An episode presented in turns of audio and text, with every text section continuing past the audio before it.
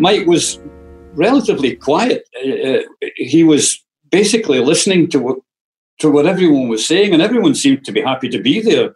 Even before they had even before they'd hit a shot, they were delighted to be there. Maybe it was the, the just the the atmosphere of a an opening day in a golf course, but when they came back in, my goodness, the comments in the clubhouse and the atmosphere in the clubhouse was just out of this world. You could almost, even today, I could you can feel the hair on the back of your neck standing up because you knew that something had happened to you in in a place which was out in the middle of nowhere. It was an incredible day. Put another log on the fire. Nobody here is getting tired. Welcome to the Fire Pit with Matt Ginella. Welcome back. Settle in. This story is one that means a little more to me than most. After all, on May 12, 2017, we named our son Bandon, which according to some research by my wife, means cooperative, courteous, and she says people named Bandon tend to be considerate. Apparently, peace and harmony are of the utmost importance to someone named Bandon. If you've been to the resort or have met my son, you'd say most of the above is true. As far as our son goes, it's a work in progress. In terms of the destination, I've been covering the development of Bandon Dunes since 2001 and I've been going there every year for my annual buddies trip, the Uncle Tony Invitational, since 2007. The fire pit at Bandon Dunes, in the middle of the Grove cottages, the nights I've had there, the stories I've told and heard there, that was the inspiration for this podcast. Today you'll hear part one of the building of Bandon Dunes, as told by Mike Keiser, the owner, David McLay Kidd and his father, Jimmy, the architects and Josh Lesnik and his father Steve, who won the bid to manage it. I interviewed Mike Keiser on his own, David and Josh together, and Steve Lesnik and Jimmy Kidd together. Bandon Dunes, the original course at what is now the best pure golf destination in America, and arguably the world, was an outlier that opened in 1999. Like Sand Hills in Mullen, Nebraska, the story we told in the previous episode of this podcast, to build a golf course in a remote location using a minimalist architect or architects was anything but what was being built in America in the 90s.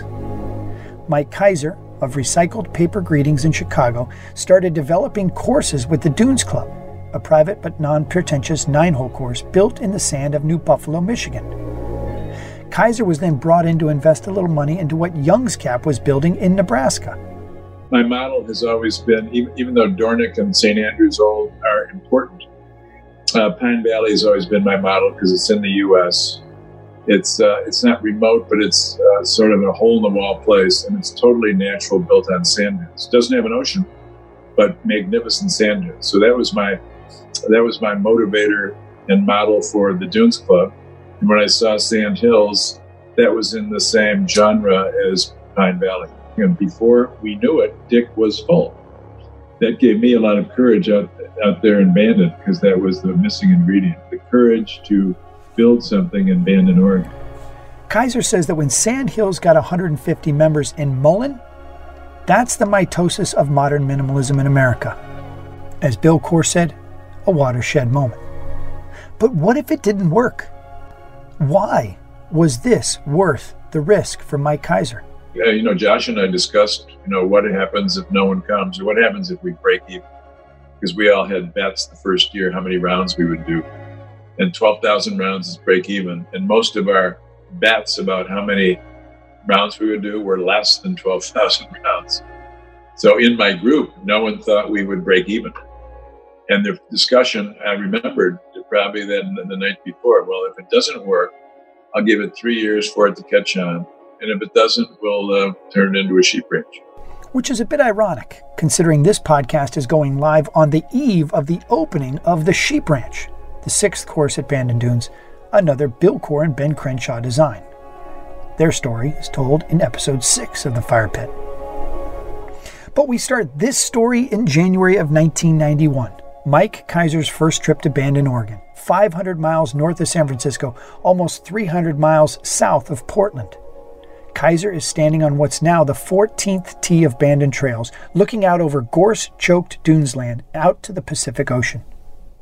I went to the lookout site, which you've seen, uh, with Shorty and Charlotte Dow, the caretakers of 35 years of the property, who knew the property better than anyone. And we said, if you're looking for a golf course, Shorty said, I'll take you to the spot. And the spot is uh, marked today as the spot that Shorty Dow took Mike Keiser. And I looked out and said, this is it. There can't be another site. It was just, uh, I later toured the, the land, which was 1,200 acres. But just from that lookout site, it had everything. It had beautiful sand dunes. It had the ocean. You just knew it was as good as Dornoch or in the same breath as Dornoch and Ballybunion without knowing the specifics. So that one tour with Shorty and Charlotte was uh, all I needed to see. So then all I had to do was buy it from uh, Duke Watson in Seattle, Washington, and get David Kidd and his father on board to do a routing. Before we get to the Kidds, I circled back on the cost. They were asking five. Uh, it had been on the market for four and a half years, according to Shorty Dow and a broker. Uh, so I felt that there were there weren't any buyers; that I was probably the only buyer, and therefore, and decided that it would be much more effective if I was seeking a fifty percent discount I went there in person. So I flew out to see Duke Watson, the owner, along with his two brothers-in-law, and said, "Duke, I don't have enough money to do this project, so I can only pay you half of what you're asking. So you're asking five, I'll give you two and a half. And he said, let us, let us go caucus. So they went into these three and they were in their eighties. They're three old guys go into another room came back in 15 minutes and they said, we'll take it. They became big fans. That Duke in particular came down in numerous times and said, you know, it was always our dream to build a, a resort and you've gone and done it.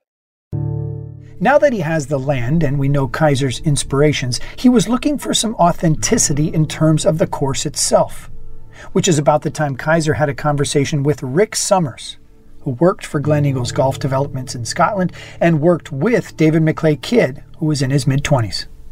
And in that conversation, Rick said, Why don't you hire a Scottish architect if you're trying to build a Scottish links course? And Mike said, I would, but there aren't any. They all died 100 years ago. And then Ian Ferrier, also of Gleneagles Golf Developments, made a trip to the States to try and drum up some business. And Ian came to see me and said, if you're looking for someone to do a links golf course, which is how I defined it, there's only one group for you, and that's the Kidd family. David Kidd and his father, Jimmy, know what they're doing. Come on over to Gleneagles and we'll show you. Enter Jimmy Kidd, David's father and the director of agronomy at Gleneagles in Scotland. We will bring Mike to Scotland. We will base him at Gleneagles Hotel. We will visit Irish links. We will visit Scottish links. We will convince Mike that we know everything about links golf, how it should play, how it should look, what kind of vegetation, and such like. And we got to uh, we got down to North Berwick. It was the very last one that we played, and uh, we played the second hole. Mike pushed one onto the beach and he said, "Well, that's it. I'll drop another ball." I said, "No, you won't, Mike.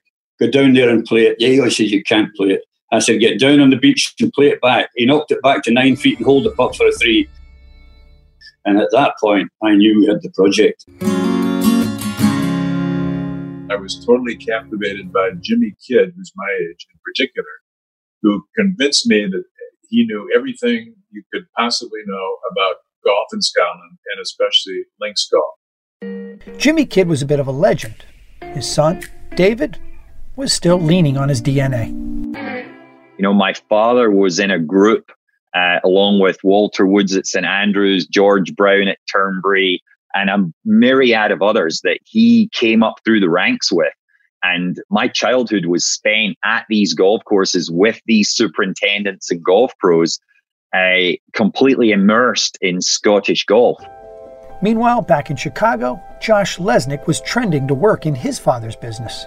You know, I grew up in the golf business as well. I mean, he grew up with superintendents, and I grew up more on the service side, um, working at at Kemper Lakes, which was a you know one of the first upscale daily fee golf courses opened in the in around 1979 1980 i think all 18 holes open and i worked there in summers of high school and college because service is is a way that my dad the founder of kemper sports always felt that we could differentiate ourselves.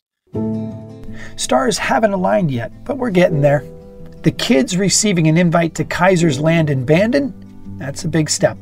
And my father and I flew out in July of 1994 to Bandon Dunes, and we spent a week on the site with Shorty Dow, uh, who just passed, you know, a year ago or so, uh, who was the caretaker of the 1,600 acres, if I remember right, that Mike had purchased.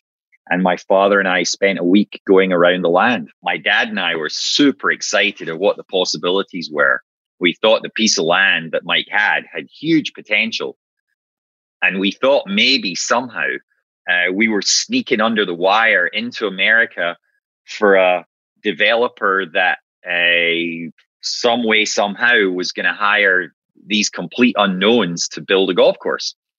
But what happened was during that week, Shorty kept asking uh, my dad and I for our business cards. I mean, he kept asking and asking and asking.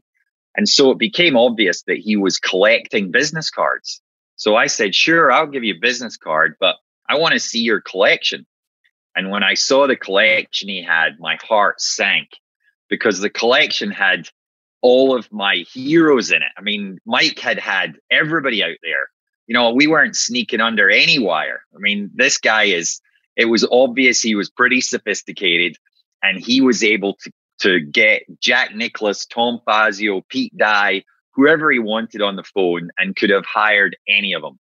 So it was pretty obvious to my dad and I that we were in a competition and we were way the hell out of our league, especially me. I'm 26 years old and I haven't done jack, you know. Pausing David's narrative for a second, going back to Josh, where the Lesniks were also vying for the contract to work with Keiser. There was a bit of a of a competition as to who was going to manage Bandon Dunes. The company David worked for at the time that he mentioned, Gleneagles Golf, also had a management arm or said they had a management arm. Not sure what all they were managing, but there was a bit of a uh, of a bake off between Kemper Sports and Gleneagles Golf. It happened at our our sister company, Kemper Lesnik, the public relations agency, has an office downtown. We met Mike there. Uh, Gleneagles was there. David wasn't in that meeting. I was there just watching my dad do his thing, which is he's he's a phenomenal salesperson and and uh, thankfully Mike selected Kemper Sports to manage it and he called me the next week after that meeting and said I'd like you to think about moving out there. Steve Lesnik founded Kemper Sports in 1978 with a focus on golf course development and various aspects of management. Steve reflects on Keiser picking his son as the first general manager of Bandon Dunes. It was another a great insight um, of Mike. We all know he has so many uh, because he recognized that uh, Josh had a, a, passion for the game that uh, equaled his own. And Matt, as you well know, his uh, extraordinary people skills uh, really uh, contributed to the development of um, Bandon Dunes. Meanwhile, the Kidds, specifically David, was back in Bandon and he wasn't having an easy time coming to terms with their odds to get the job of building the golf course. I took a little bit of offense to the whole thing. I figured that my dad and I, as these, you know, colloquial Scots out there on this piece of land with this mega rich guy from Chicago going to fly in in his private jet. You know, we were just entertainment. I mean, there's no way this guy's going to hire us. So I take it upon myself to be blunt. I mean, just kind of brutally blunt with him because I figure he's not going to hire us anyway. So what the hell?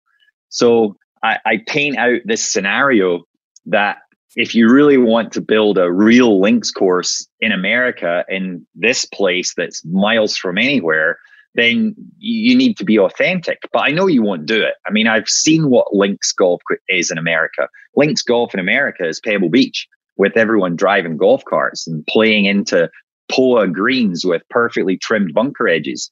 You know, I, I pick up any American golf magazine and every new course is called a links course and they're not links at all. They're not even close to a links course. He's very entrepreneurial. He could say brash. I would say entrepreneurial and confident. Call it what you want, but David brought all of it to a pitch meeting at the Sea Star Guest House in downtown Bandon. And I gave what would be today a PowerPoint presentation, but I did it with poster boards and a Sharpie uh, pens. And I wrote down on these poster boards, you know, like no cart paths uh, and make, you know, they would walk and that the fairways would be uneven and uh, there'd be pot bunkers and the clubhouse shouldn't be on the water's edge. It should, you know, the best green should be on the water's edge. I said to David, if we deviate at any any time uh, from offering Mike anything more than a true, and I mean a true, uh, links experience, Irish links experience here, he will not hire us as architects. He will go elsewhere. I mean, it was completely the antithesis of American golf development circa the 1990s. It was everything that golf was not. Uh, and lo and behold, it pretty much was exactly what the audience was there to hear. That was, I was pushing at an open door with Mike. That was actually what his intentions were. I think it was a meeting of uh, eight or so of us who'd flown out with me from Chicago, eight friends and avid golfers and golf aficionados who were there basically to say, you've got to be nuts to do this. And I think David Kidd gave his presentation uh, to convince them to convince me that it wasn't such a crazy idea. He keyed on, you know, how do we get hired? I keyed on, do I really want to do this? In theory, the Kidds had the job, and that was because of their commitment to building true links. And Kemper Sports had the job to manage it. But why does Josh Lesnik, at the age of 29, think he was Keiser's chosen one? I think in the end, maybe the way Mike feels, if Kemper Sports was going to manage it, and the owner was willing, the owner of Kemper Sports was willing to send his son out there, that they weren't going to let me fail. They were going to give me all the support I needed to be successful opening um, that resort. And that's, you know, what our company is all about is supporting the general managers to be successful. And I had a ton of support, whether it be accounting, legal, operations, policies, procedures, all the things that maybe weren't my strengths.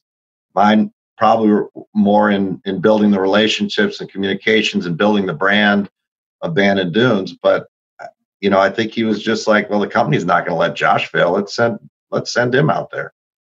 Steve Lesnik agrees. Uh, by having my son go out, uh, this was going to have um, my full attention and the full attention of the organization because we certainly were not going to let uh, Josh fail or not be successful or not uh, hit the ball out of the park.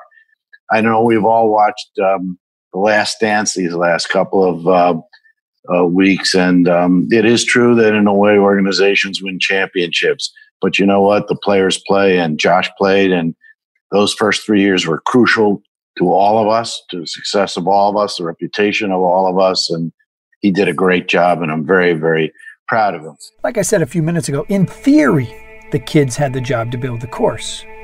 Josh, the GM, and David, the kid, explain. I'm not sure Mike ever gave him the job. Every time he came out there, he was like, let's see what he can do. And he just kept living up to the, the task. Every every time he had an idea about a hole and the route and this and that, Mike liked it more and more and gave him more and more of a.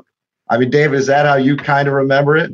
Yeah, I uh, I wrote Mike a proposal that basically sold him my time on a day basis, a, a day rate, uh, and Mike sent me back a fax that was on recycled paper, uh, headed note paper, and it said, "Okay, let's go," and that's all it said. Classic Mike Keiser. David had never done a golf course. He just had this lineage that I thought, as long as his father uh, Jimmy was involved, it would work out okay. And so it was. Jimmy was a great help to David. They came over and, and bushwhacked through the gorse plants and came up with uh, this routing that was pretty good. Not good enough to build, but pretty good. And they were the architects. We heard why Josh thought he got hired. So why does David think he got to build Bandon? I think Mike hired me for what I didn't know. You know, I, I didn't know how to screw it up because I'd never built much else. Uh, what I had was this extremely raw uh, in uh, instinct for what golf is in the British Isles. And so uh, uh it wasn't uncommon to me. I had I barely played many golf courses driving a golf cart on a concrete path, much less built one. So I didn't know how to do that. Uh, I hadn't built a bunch of lakes with fountains on a golf course, much less played one. As for Kidd's compensation, he was getting a daily fee. It was about a couple of hundred bucks, I think, something in there. Uh, but I was working for a company. So my I lived on site at Bandon through the whole entire build. So pretty much it was like eight or nine months I was on site. And that year I made forty thousand that year.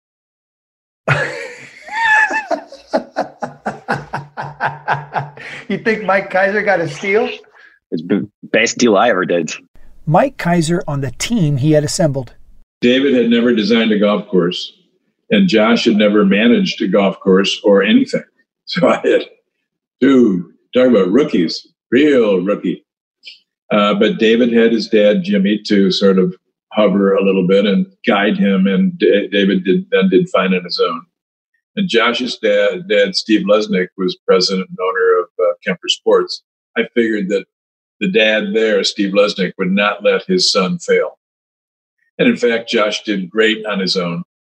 But that remained in my mind a, a big thing that uh, Kemper Sports was not going to let this be anything other than a great success. And they worked hard at it. Josh and David, both in their 20s, would meet on what would be the 12th hole at Bandon Dunes, about 200 yards from the coastline.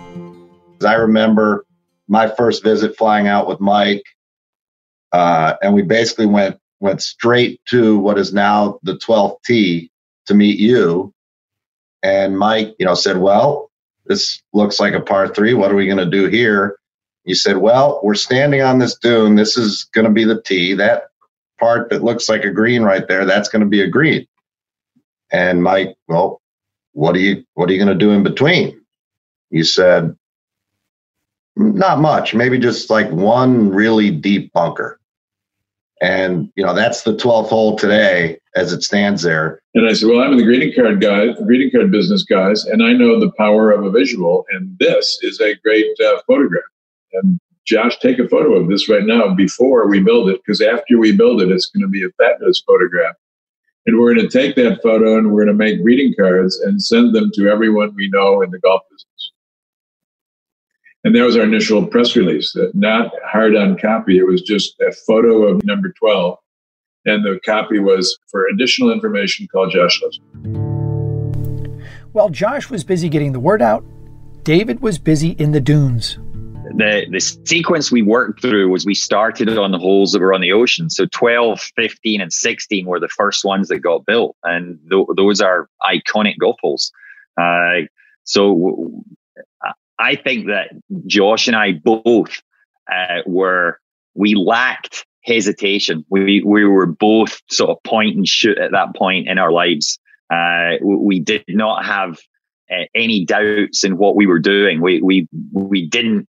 I guess we were too dumb to know the risks that we were involved in or the, the how it could all go wrong. We were it was straight point and shoot. I mean, we were like, okay, I'm going in this direction. Lead follower, get the out my way. I mean, I'm going this way. Uh, and we both had our own little teams that uh, were happy to follow. I mean, if, if we were both godfathers in the mafia, we had the, the group around us that would have died for us at that point. Mike Keiser stayed close to the process. Early on, it was David and Jimmy, and then later Jimmy withdrew once we had a routing. And it was pretty much all David and his brash approach. And you know, I approved everything and liked what I saw hole by hole by hole. Josh remembers the 13th hole as being something he had never seen before. You had, you know, an American shaper, and no one could believe that you wanted to leave that fairway with all the the dunes in it. And you know, having David there eh, was, I mean, it was so inspirational for the whole project.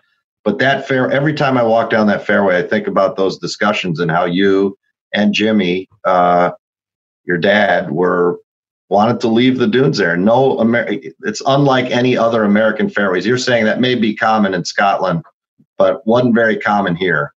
And that's just one of the so many ways you had effect on that on that property and that project. Really a neat memory.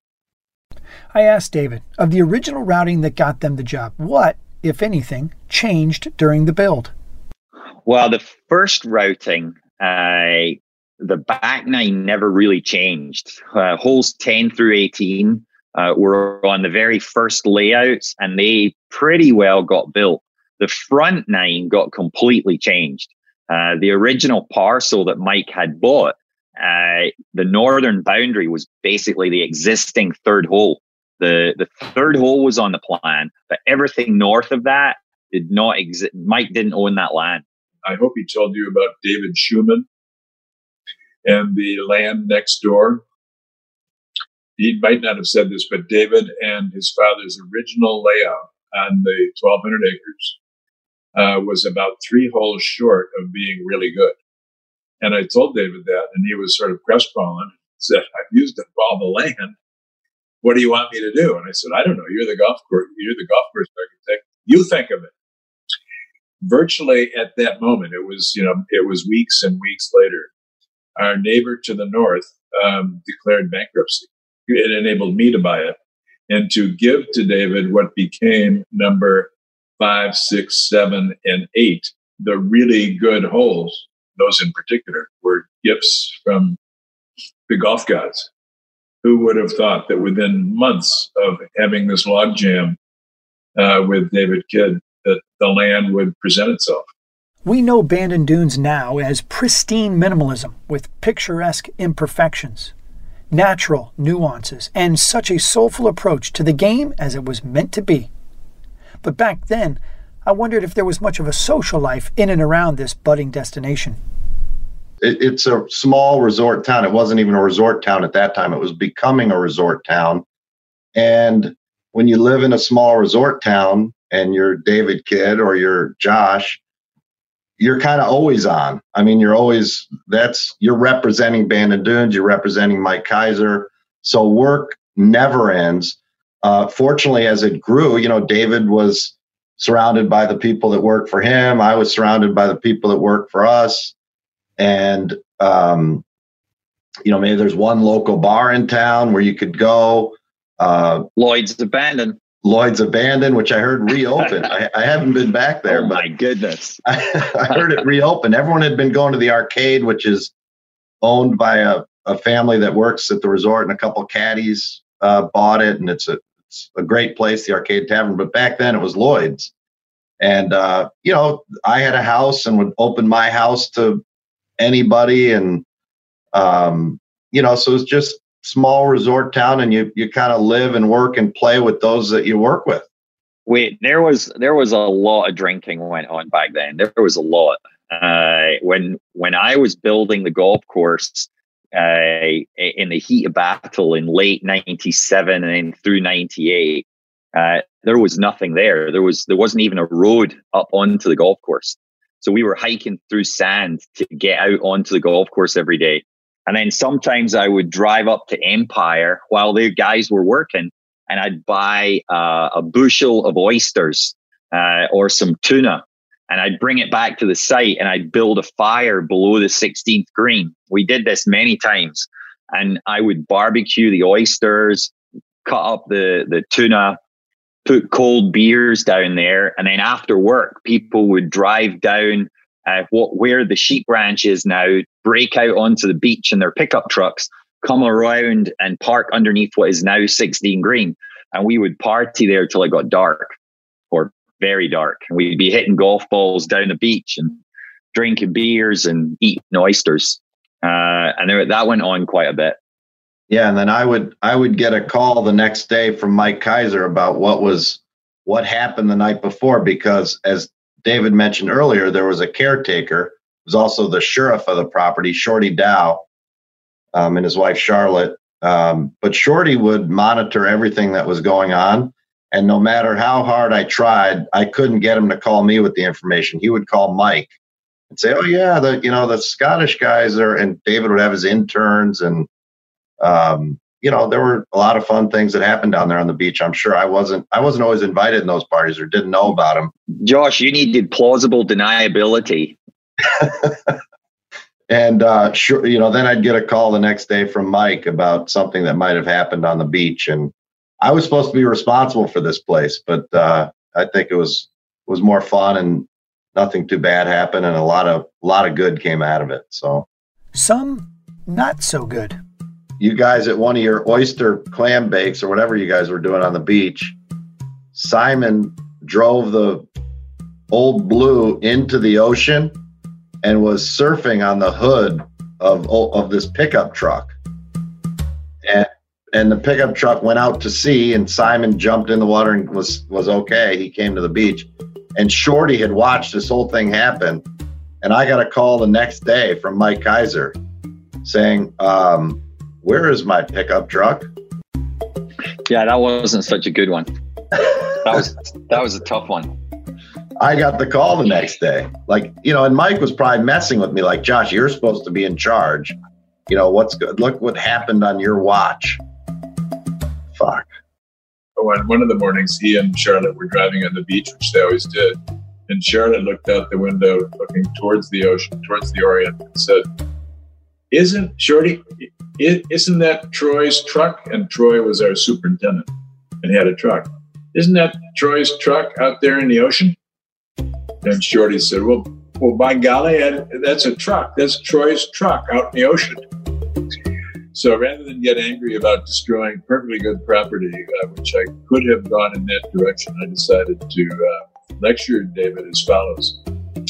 David, one of your people, or if you, for all I know, I don't want to know whose idea it was, but maybe to remunerate me for the lost truck.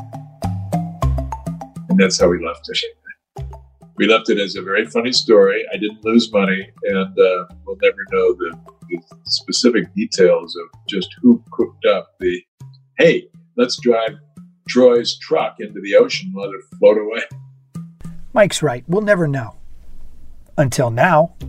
The fuller story was that Simon, the intern, was uh, the local high school math teacher down on the beach in that pickup truck, and he got it stuck in the sand. Uh, and then the tide came in, and all sorts of shit then ensued. Uh, so uh, those were, uh, yeah, there was a there was hard charging times back then. Was there any adult supervision? On the golf course, there was. Um, and the golf course, I approved every green, every, you know, the routing. So there was oversight there. And David and I got to know each other and know what we uh, liked together, and that worked fairly well. Which brings us to Mike's site visits. that was probably the hardest part of the whole project was mike would fly in pretty regularly so probably at least every third week uh, for the seven or eight months we were in construction and he would fly in with a bunch of what he called retail golfers which i'm sure josh had to deal with too. So mike would fly in with you know three four six of his golfing buddies uh, who were doctors or lawyers or you know who knows? That this was not their business. They were just you know keen amateur golfers with an opinion. And mike would wander around the golf course uh, with me. I mean not wander it was very focused. And he would want me to explain what i was doing what i was planning to do. He would question me about why things were the way they were. And his buddies would would have a free for all doing the same thing and telling Mike what they thought. So they'd be like, no, I don't think that bunker should be there. I think it would be better over there. Or why don't you move that hole over here? Or, and Mike, as Josh knows, would listen to all of this. And it was absolutely infuriating uh, because I'd be working my butt off with my guys to try and build something really cool. And these guys that didn't know Jack would turn up with all of these thoughts and they'd be in my head infecting Mike with all of their myriad of ideas. And I'd be trying to herd cats. Uh, and it was really, really tough. It got to the point one day where one of Mike's buddies was suggesting some idea that, that just couldn't work, wouldn't work and Mike was nodding his head in agreement.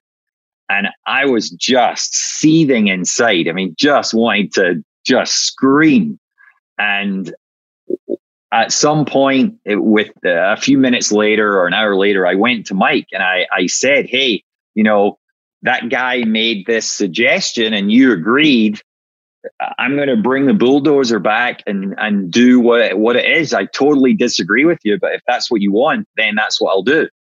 And Mike got pretty stern with me and he said, Hey, you need to understand when I'm agreeing with one of my friends, it means I hear them. It doesn't mean I'm saying yes unless I tell you to change something. More on Mike's visits from Josh's perspective. You didn't want to be a naysayer with Mike and his friends, but his visits um, to the property, as David said, extremely focused. I mean, I, I don't know anybody that takes their time more seriously than than Mike Keiser. From the minute he steps on property, he's laser focused on whatever you know. Again, I, I mean, I talked to him on the phone for 20 years as we were building the whole place and all the golf. I talked to him on the phone every day, and and um, he's equally as as precious with his time on the phone. But on property, whatever it is, if we're uh, do we need to build more rooms? Where are we going to build them? What are we going to do? What's the room? You know, and every minute on property is scheduled out as to what he's going to do, and uh, and then you know at the end of the day, dinner and let's talk about dinner and how the food and beverage works and what what's the best. And you know by the end of his they were typically two night trips. So he'd come in on a tuesday morning he'd stay tuesday wednesday night and he'd leave thursday afternoon. You know by thursday night i was exhausted.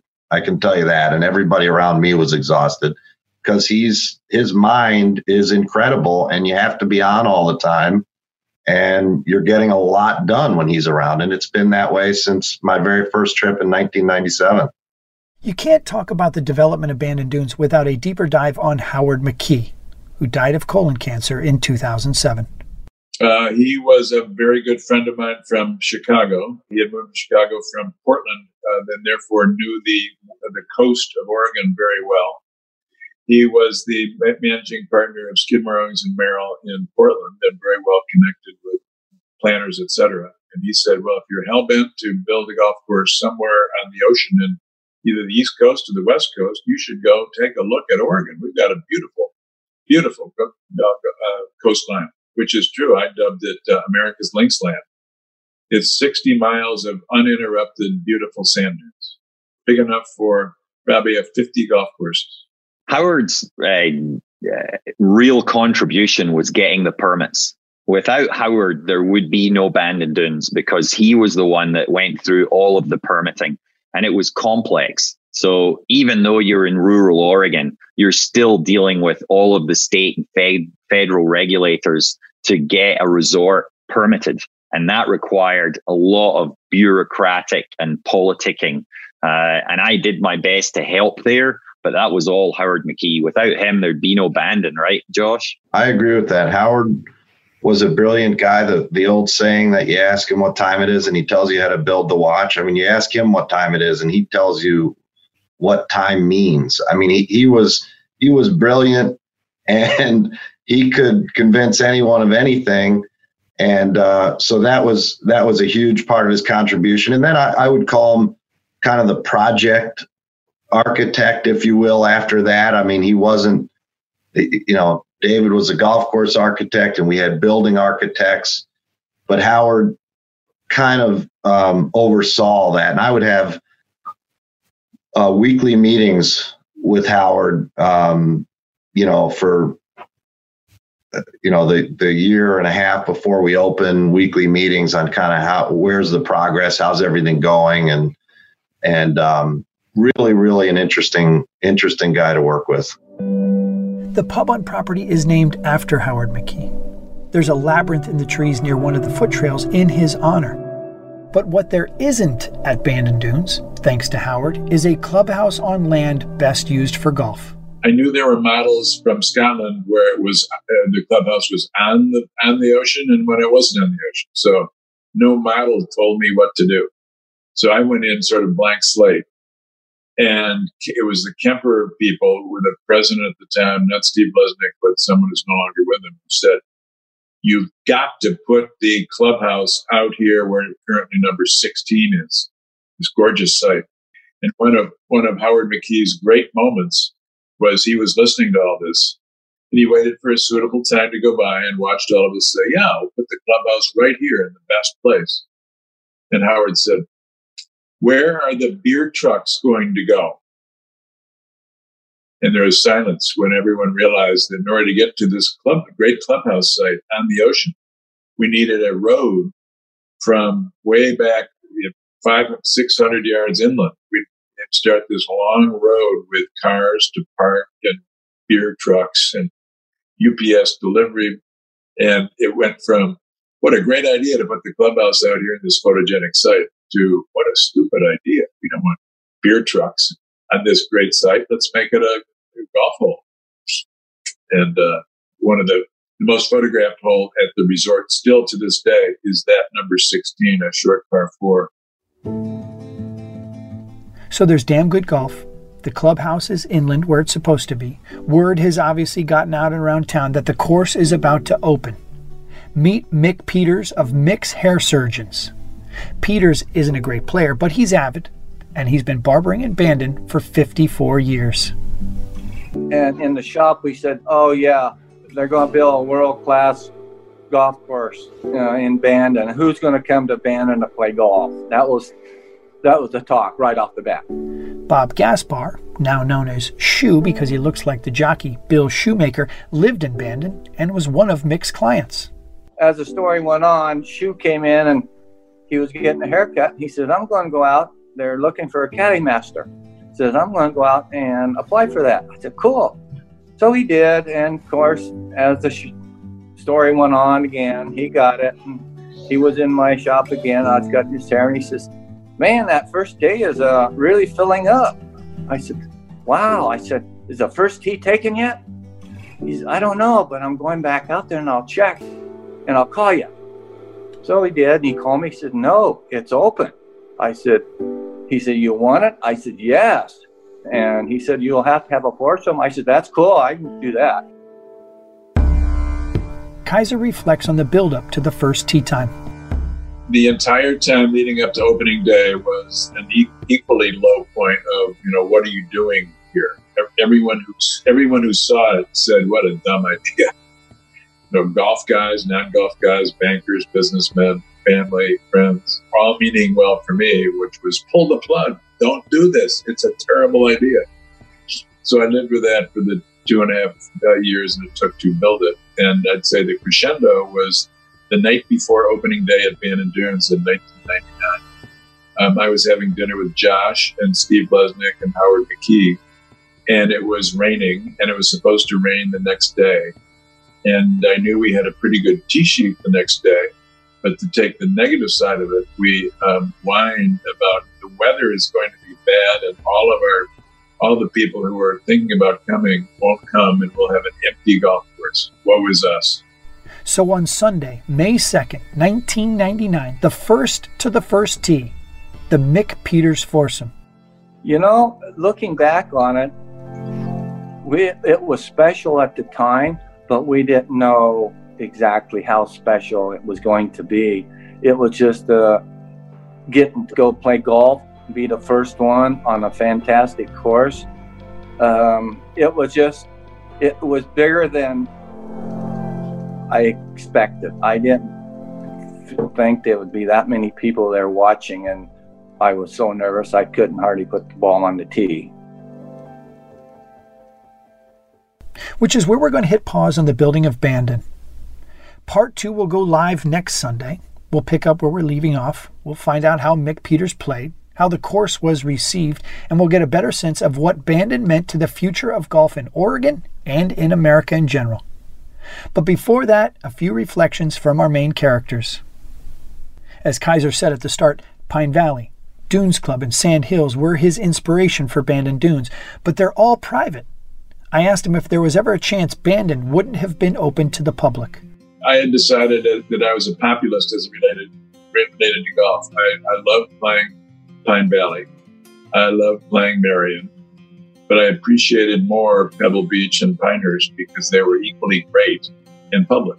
And in, in Scotland, where my models were, um, even though most of the courses have a private membership, they allow Matt Ginella and Mike Keiser to go over and be tourists and pay them full greens fee. So that was really my model, the Scottish model.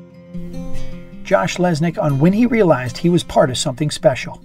And it was, you know, that first day, and I'd met David. And when we got to where 16 green and 17 tee would become, for me, when I saw that, I was like, this is different. Um, but no one really realizes now, as you look back, just how risky this all seemed, how crazy it all seemed. It was so unconventional.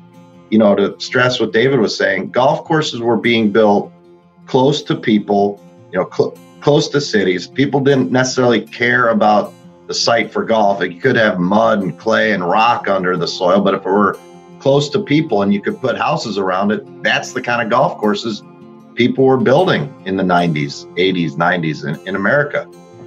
This was close to nobody. This is going back to the golden age when you'd look for the best site for golf and you know no bank would finance it. No no everybody thought it was crazy. Mike's friends thought it was crazy. Mike thought it was crazy. I don't think bandon dunes is near as unique as you guys think it is bandon dunes if it were in the british isles it would be one of dozens of really good links courses but it would not be unique it's only unique here where there is nothing else like it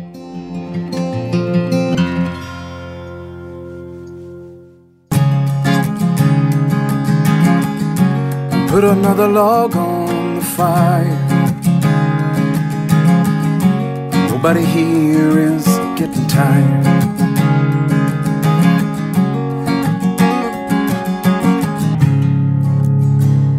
Are you looking for good value on great golf apparel? As a listener to this podcast, my friends John Ashworth and Jeff Cunningham at Linksoul in Oceanside, California, are offering you a 25% discount on all future orders of what I wear all day, every day, on and off the course. Whenever you go to linksoul.com, just use promo code MattyG25, M A T T Y G25. Thank you for listening to The Fire Pit. It's produced by Alex Upegui. It's edited by Rex Lint. The theme song is by Joe Horowitz. Please rate and review this podcast on Apple Podcasts, and we might track you down and send you one of our new Imperial Rope hats. Got a question, comment, or a story for us to track down? You can find me on Twitter at Matt Ginella or on Instagram at Matt underscore Ginella. And if you haven't already done so, please subscribe to the Fire Pit on iTunes, Spotify, Stitcher, or wherever you listen to a story like this one.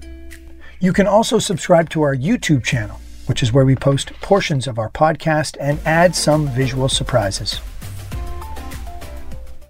Being a chef means keeping your cool in the kitchen. And with Resy Priority Notify and Global Dining Access through my Amex Platinum card, right this way. It's nice to try someone else's food for a change. That's the powerful backing of American Express. Terms apply. Learn more at americanexpress.com slash with Amex. This is Malcolm Gladwell from Revisionist History. eBay Motors is here for the ride. With some elbow grease, fresh installs, and a whole lot of love, you transformed 100,000 miles and a body full of rust into a drive that's all your own. Brake kits, LED headlights, whatever you need, eBay Motors has it. And with eBay Guaranteed Fit, it's guaranteed to fit your ride the first time, every time, or your money back. Plus, at these prices, you're burning rubber, not cash. Keep your ride or die alive at ebaymotors.com. Eligible items only, exclusions apply.